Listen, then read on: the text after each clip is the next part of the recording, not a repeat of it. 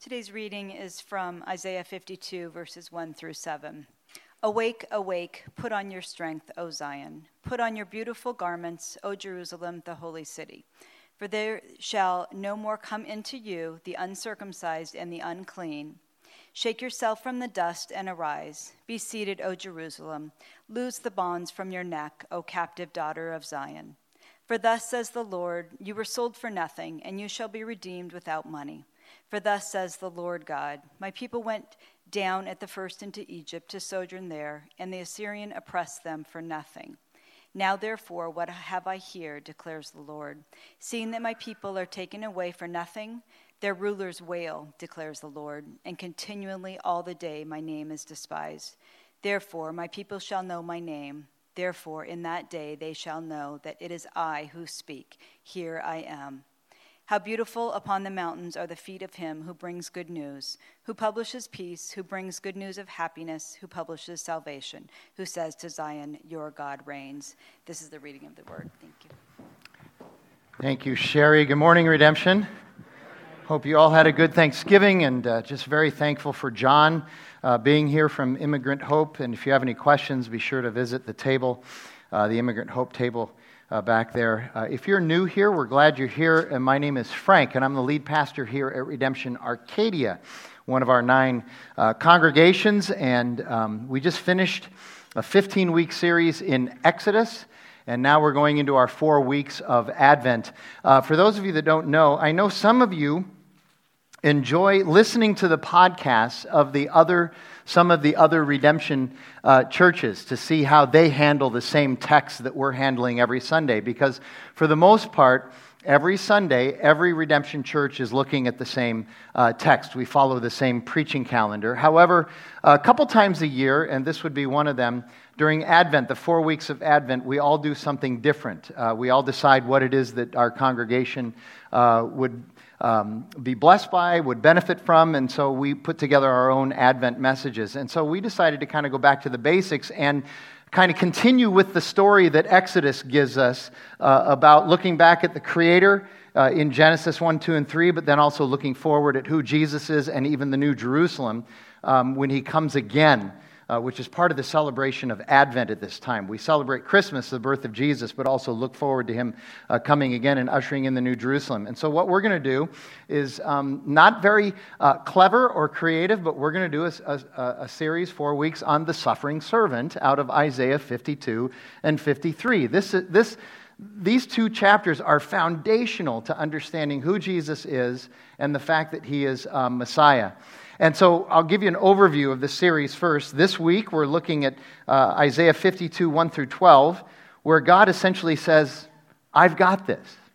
And really, embedded in that is, don't worry, I've got this. And I've had this all along. I've had this plan all along, so don't worry about it. Uh, next week, we'll look at uh, the rest of Isaiah 52. We'll preview it a little bit today. Uh, in the first three verses of Isaiah 53, where God says, Not only do I have this, but you're not going to believe who. You're not going to believe who the Savior is going to be. It's the last person anybody would think. And then the third week is Isaiah 53, 4 through 9, and it's where God says, Not only are you not going to believe who it is, but you're not going to believe how it's done. It's crazy. Nobody would ever come up with this except me, God. And then finally, in week four, we look at the last three verses of Isaiah 53, where God says, And this was my will. It's not only my plan, but this is my will. And so we're going to have a, a pretty uh, interesting discussion about what the will of God is, because a lot of people have questions about that, and we're actually going to use Scripture to talk about it, which will be fascinating for some of us, I know. So, uh, like I said, we just finished Exodus, where so much of Exodus clearly points us to Jesus and helps us to understand uh, the New Testament better. Um, and so we decided these suffering servant passages from Isaiah would be a good way to go for Advent because it's another Old Testament passage that points us to the reality of Jesus because Jesus is a big deal. In fact, he's the only deal. And, and what we want to get across today is that uh, our salvation has been planned by God all along. This wasn't something that he came up with um, after he had to figure it out, all this sin that human beings were, uh, were, were committing. In fact, he knew right from the very beginning exactly how he was going to do this. Um, we talked a lot during Exodus about Genesis 1 and 2, the creation narratives, how everything got started, and it was paradise, and it was wonderful, uh, and it was without sin. But then in Genesis 3, how Adam and Eve broke their covenant with God, broke their relationship with God, disobeyed him, rebelled against him, and ate the fruit.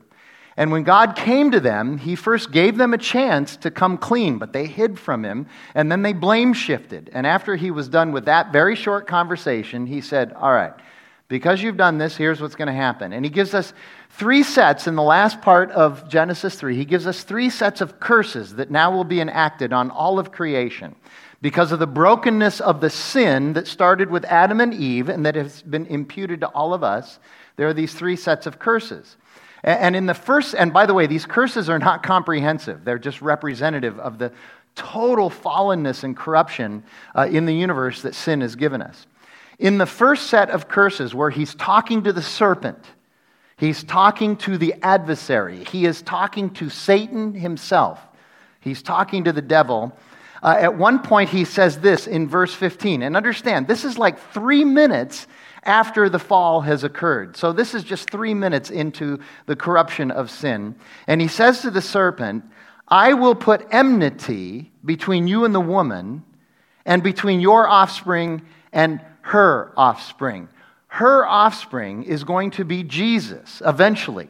Uh, this, she is actually in the line of Christ. And so he's saying there's going to be this division in the world now, and there's going to be a problem, but there's going to be a rescuer who's coming. I've already got this plan. He said, He shall bruise your head, Satan, and you, Satan, shall bruise the Messiah's heel.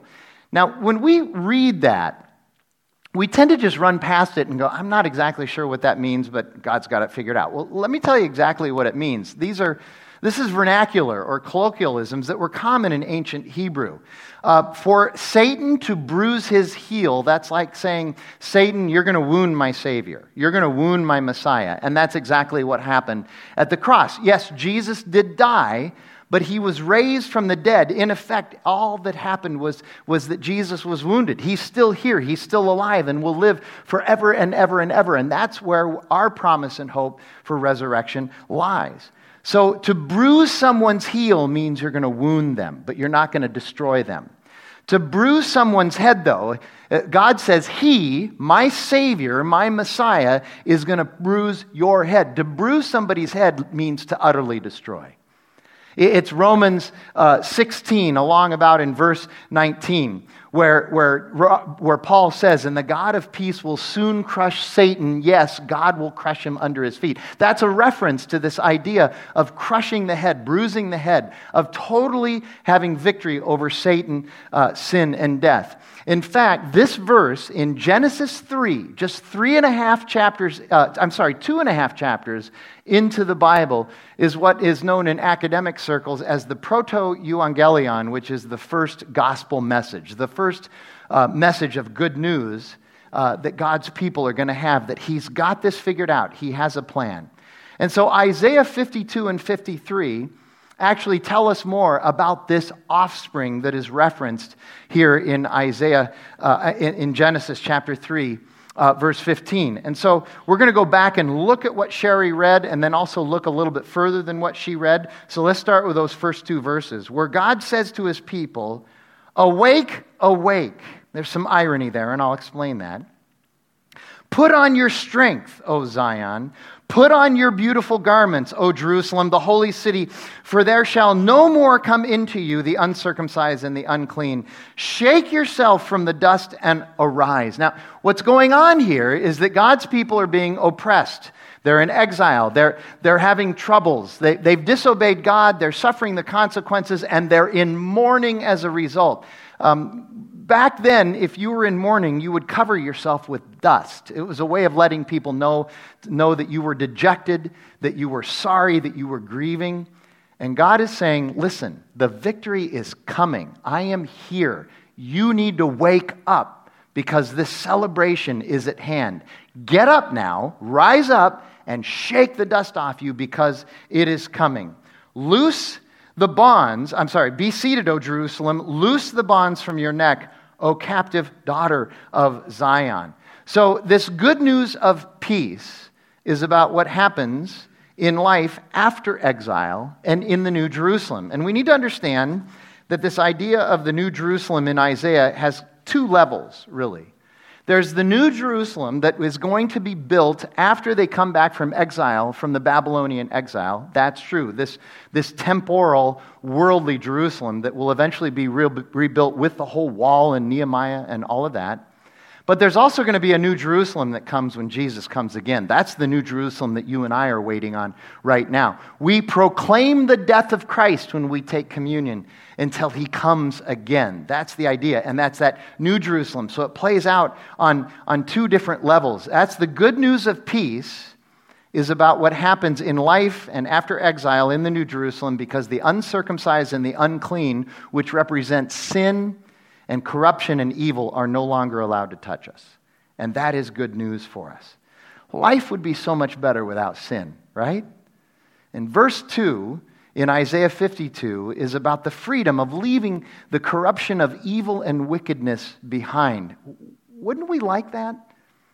We talk about, all the time, we talk about how broken the world is, how things are so messed up. Wouldn't it be nice if we could leave all of that behind in some way? If, if it was redeemed and restored into what God's original purpose and plan was.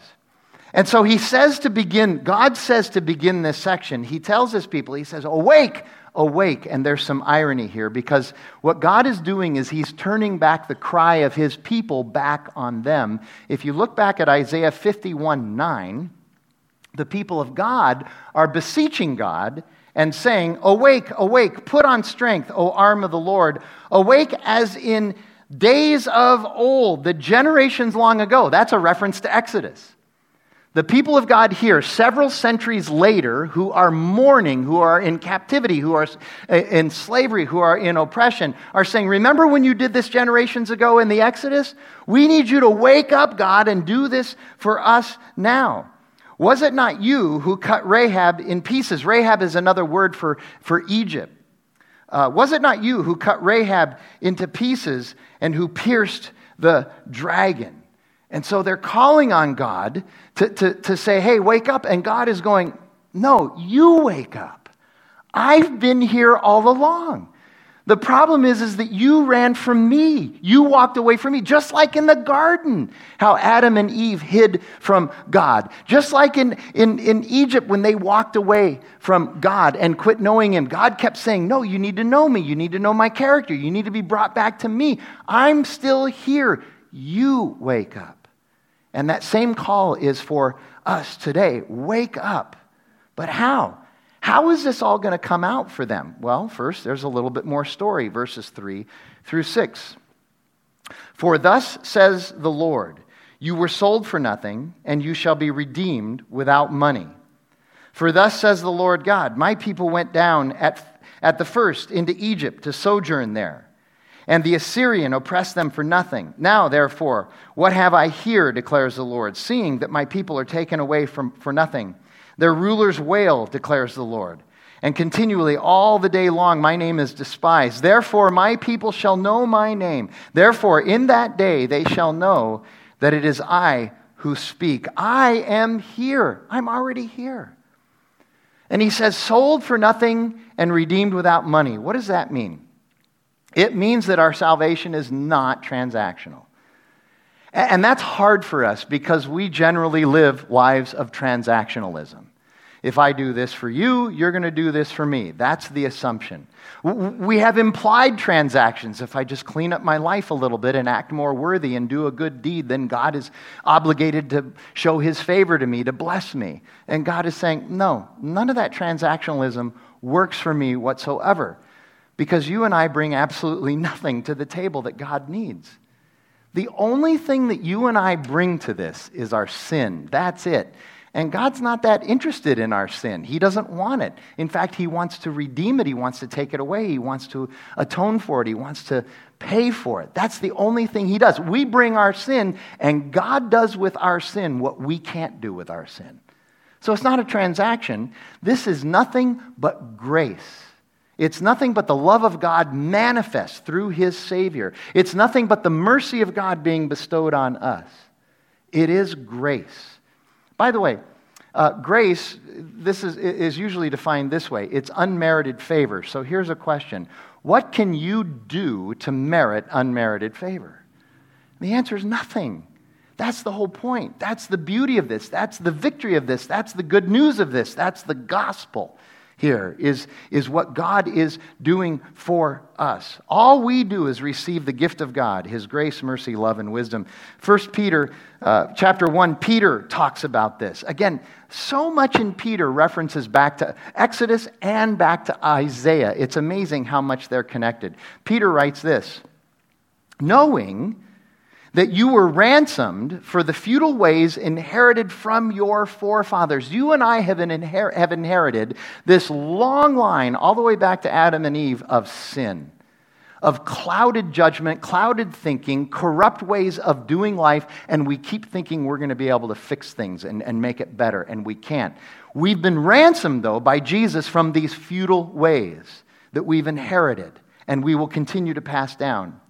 And we've been ransomed. Here you go. This is, again, the end of that idea of transactionalism. We've been ransomed not with perishable things such as silver and gold, but we've been ransomed with the precious blood of Christ, like that of a lamb without blemish or spot. The transaction is very simple God loved us, and so he saved us through his son. That's it.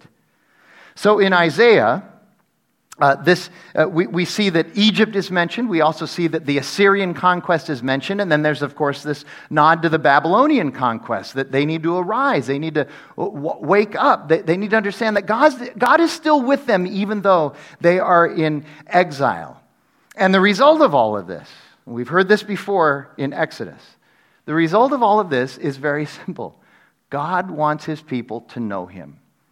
We need to know God. We must know His name and His character.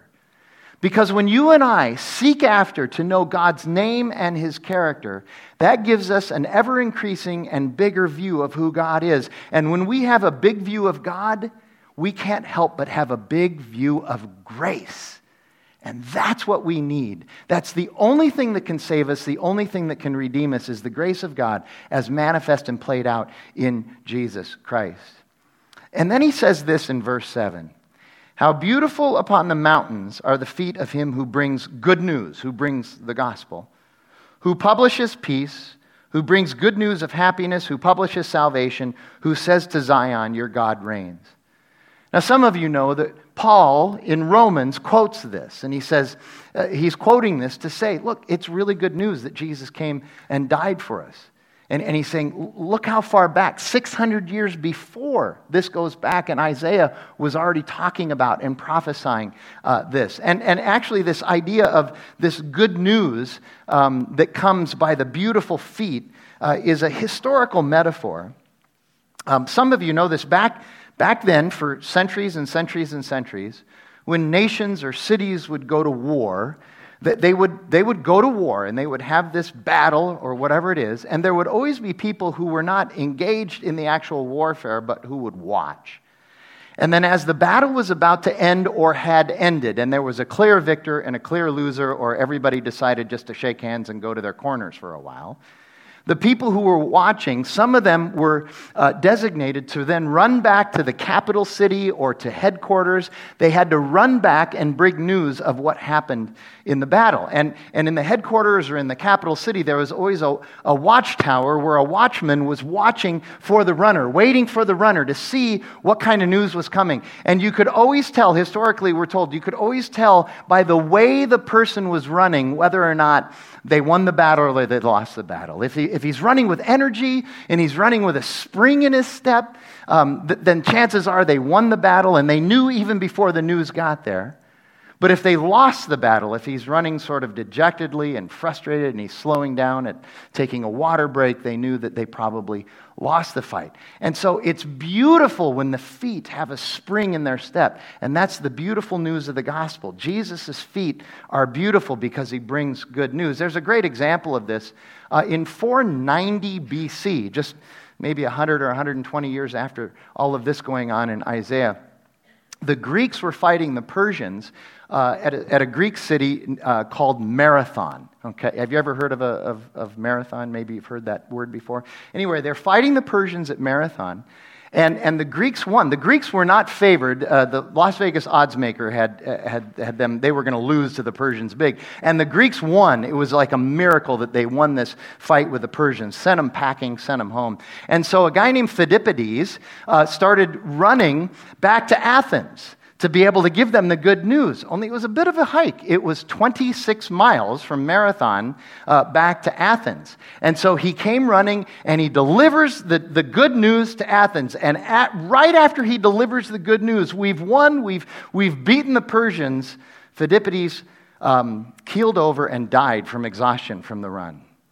And ever since then, hundreds of thousands of people have been training for this thing called a marathon, and they run hundreds of marathons every year. That's how the first marathon ended, was with the person dying. So that's why people want to run marathons, in case you were wondering. That's a true story, uh, by the way. Anyway, think about it. Have you ever had such good news that you needed to share with other people, and you couldn't help but run? You ran down the hallway at work. You ran into another room in your house. You got in your car and you drove and exceeded the speed limit to get somewhere.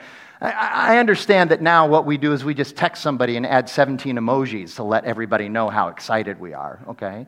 But have you ever had such good news that you, you, had, you had to get it to them as fast as you could and you were excited and so happy? That's the beautiful feet. God is saying, I've got this, and the good news is victory. And Jesus crushes Satan, sin, and death. Verses 8 through 10. The voice of your watchmen, they lift up their voice. Together they sing for joy because the good news is coming from the beautiful feet. For eye to eye they see the return of the Lord from Zion.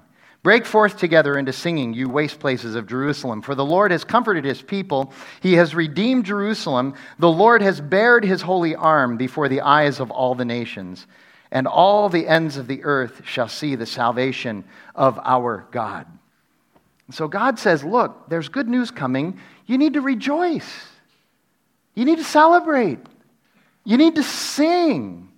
For God is a God of victory, and the victory has come and is coming. And again, there are two levels in these verses.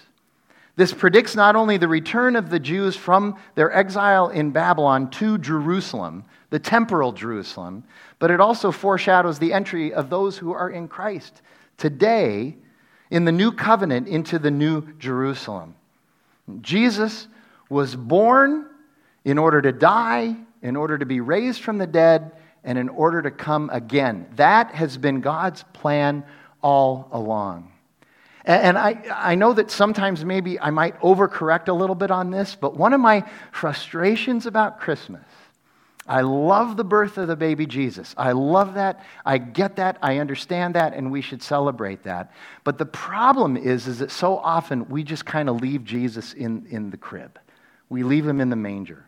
That baby is the Lord God. He's the Messiah. And he was born for a very specific purpose. He was going to live and then die on a cross and be raised again so that he can come back again, ushering in the New Jerusalem. Christmas starts that whole thing. We can't leave him in the manger. We need to remember why he came. This is so important that once on Christmas Eve, I didn't preach the birth of Christ. I said the reason he was born was so that he could go to the cross and be raised. I preached a good Good Friday and an Easter message on Christmas Eve. It freaked everybody out. But at least they got the point, okay? They got the point of why. It's so important. And there are four parts of the good news there's the excitement of the messenger, there's the eager expectation of the recipients of the message.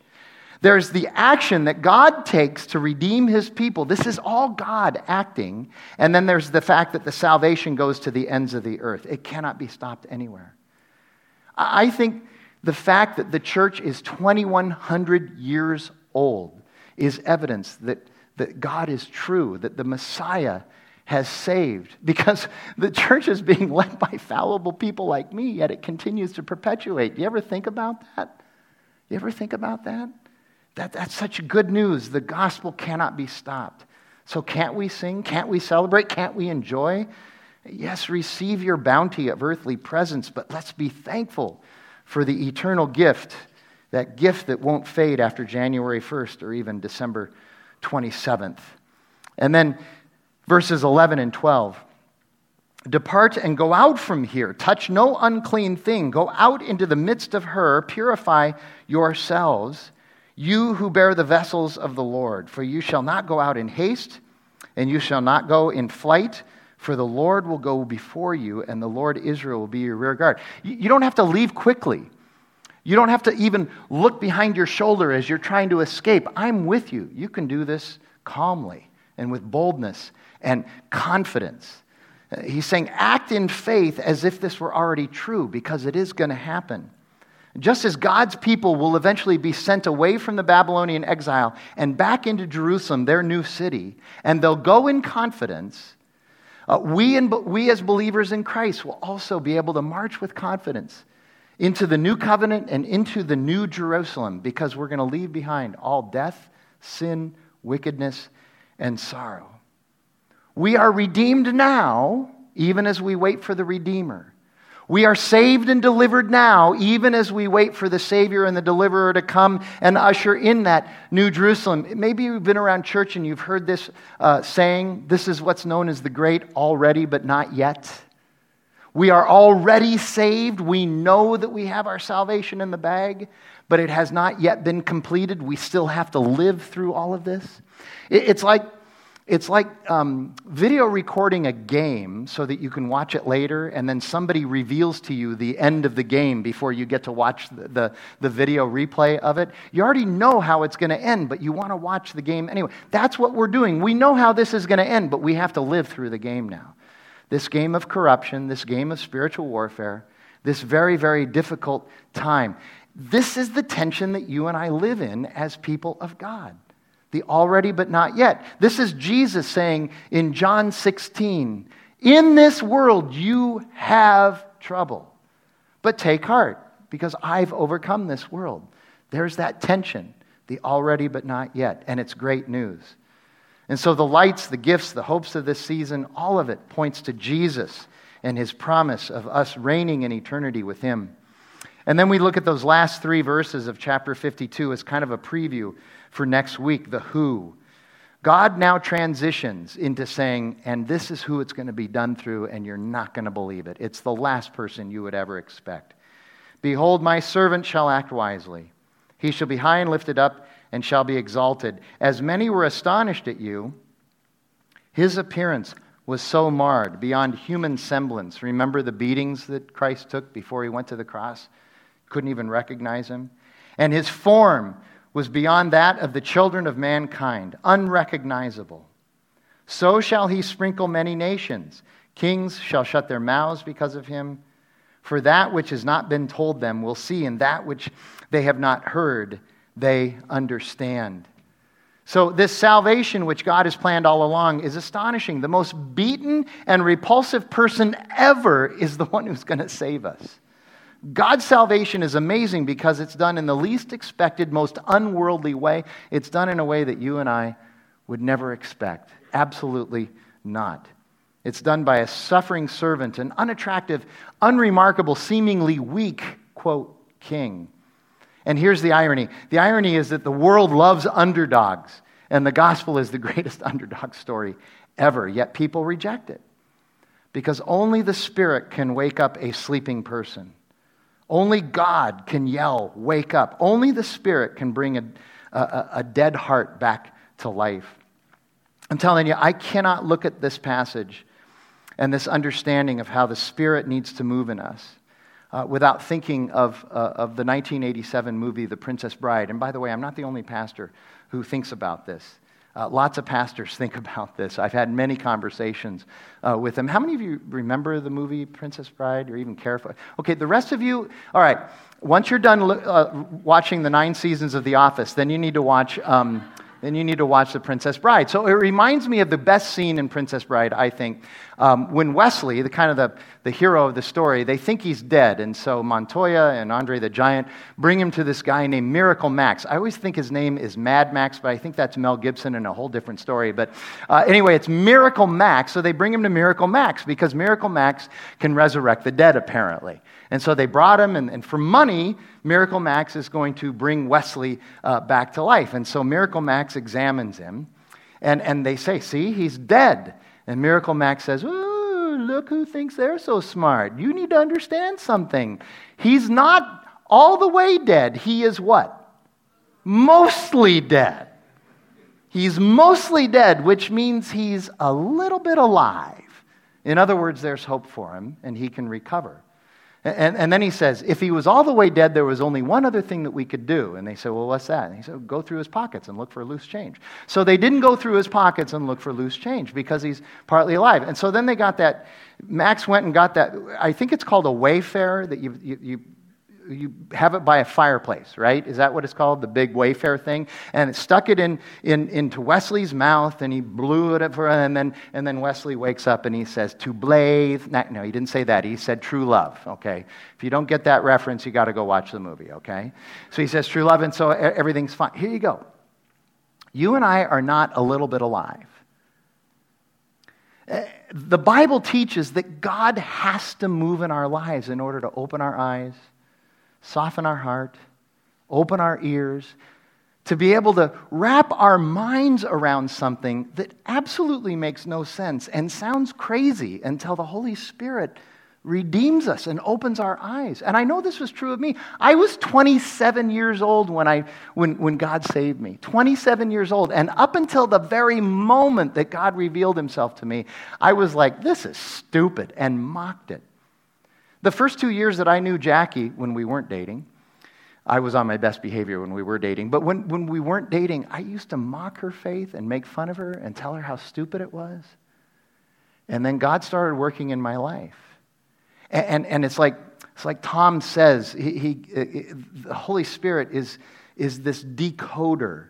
Suddenly you pick up scripture and you go, oh, I get it now. Jesus is real. It makes sense.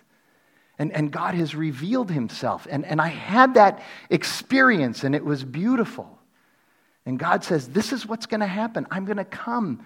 And, and I'm going to sprinkle the blood. And that word sprinkle in verse 15 can also mean startle. It's really interesting. So, again, the word is like a kind of a double entendre. It plays out on two uh, levels. Sprinkle looks back to the call to sprinkle the blood of atonement on God's people, which Jesus is going to do for the last time and has done for the last time. It's when Peter writes, again, Peter in 1 Peter chapter 1, to those, I'm writing to those who are elect exiles of the dispersion in Pontus, Galatia, Cappadocia, Asia, and Bithynia, according to the foreknowledge of God the Father, in the sanctification of the Spirit, for obedience to Christ Jesus, and for sprinkling with his blood. Again, uh, Peter is looking back both to Exodus and to this passage in Isaiah. May grace and peace be multiplied to you. But that word sprinkle can also be translated as startle. It's a double entendre. And the word startle reminds us that this way of God's salvation makes no sense to us mortals. It's not how we would do it. We would do it a completely different way. We would be Bruce Almighty, fumbling around with post it notes, okay? And it startles us. And so we view it with incredulity. My, my response to this as a non believer was that this was just stupid. And then the Holy Spirit opens my eyes, and I'm startled at the reality of this. And He changed my heart. And the kings of this world, and the wise men, and the philosophers, and the influencers, all those people that we look up to, all these people that we think are somehow going to save us and fix everything, they also will be startled into silence at the presence of this ironic, upside down wisdom of God. It reminds me of 1 Corinthians, what Paul writes in 1 Corinthians chapter 1. For the word of the cross is folly, it's foolishness to those who are perishing. That was me until I was 27. But to us who are being saved, it is the power of God. For it is written, I will destroy the wisdom of the wise, and the discerning of the discerning, the discernment of the discerning I will thwart. So, God says, Where is the one who is wise? Where is the scribe? Where is the debater of this age? Has not God made foolish the wisdom of the world? That's a rhetorical question, and the answer is yes, most certainly. For since in the wisdom of God the, the world did not know God through wisdom, it pleased God through the folly of what we preach, Christ crucified, to save those who believe.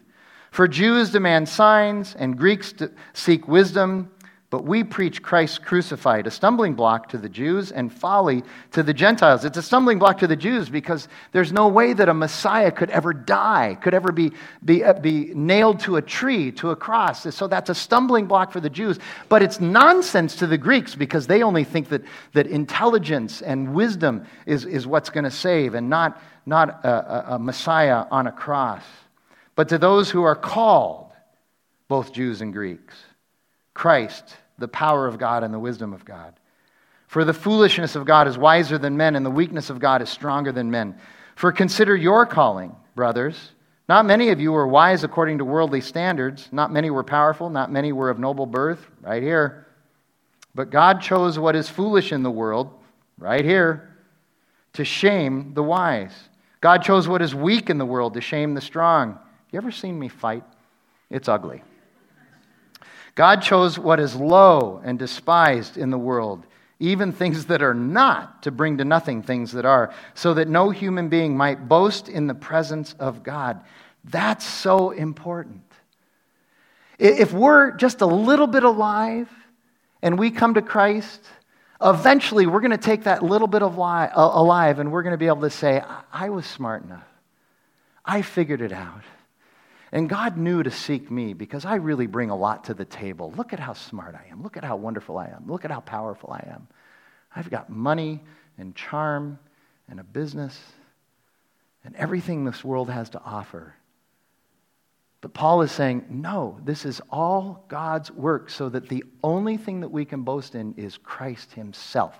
He does the work for us so that no human being might boast in the presence of God. And because of him, you are in Christ Jesus, who became to us the wisdom of God, righteousness and sanctification and redemption, so that, as it is written, let the one who boasts boast in the Lord. I've heard it said, and I've, I've seen it written as well Satan is the great ventriloquist. Satan, the adversary, the serpent is the great ventriloquist. Satan is able to throw his voice. He's able to deceive us with rhetorical schemes. And he gives us the illusion of reality, all the while sucking us into the black hole of his wickedness. All the while, we're thinking we're really smart, we've got this figured out, and we're just getting sucked into his black hole. But here's the thing we need to understand for a ventriloquist gig to actually work, the audience must be willing participants in the suspension of reality and truth. If you go to a ventriloquist show with any cynicism at all, you're not going to enjoy it because you're going to be looking for all the ways that it's not real. You have to go there. In order to enjoy it, you have to go there and suspend reality and truth. It's the only way it's going to work. In other words, you and I are culpable in our separation from God. You and I have chosen to walk away from God. This is God's perpetual problem with his people. We keep walking away, and he keeps coming and saying, Awake, awake, rise up out of those ashes. Rise up out of your futile ways and come to me. Daily, we need to hear that.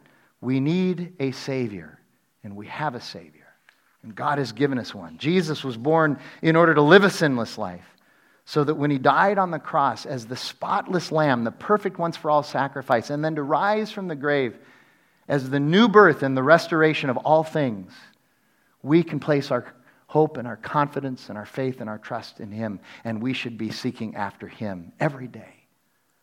And that reality is completed and sealed when he comes again. That's what Advent points toward. We celebrate Christmas, but we celebrate it because it points toward this great completion, the completion of his mission and our final eternal joy with him. And that's why we take four, year, four weeks every year to talk about this. So, Merry Christmas. Let's pray together. Lord God, we do thank you for your word and its truth, and we thank you for your plan. And we thank you that you did it through Jesus, the one that startles us. And we thank you uh, that you did it on a cross in a way that we just don't seem to understand apart from your wisdom. And we thank you that this was your will, for there is no other way which we can be saved. God, we thank you. We thank you that you are a God who does all, uh, all that we uh, need, all that we want, and way more than we can ever imagine and think.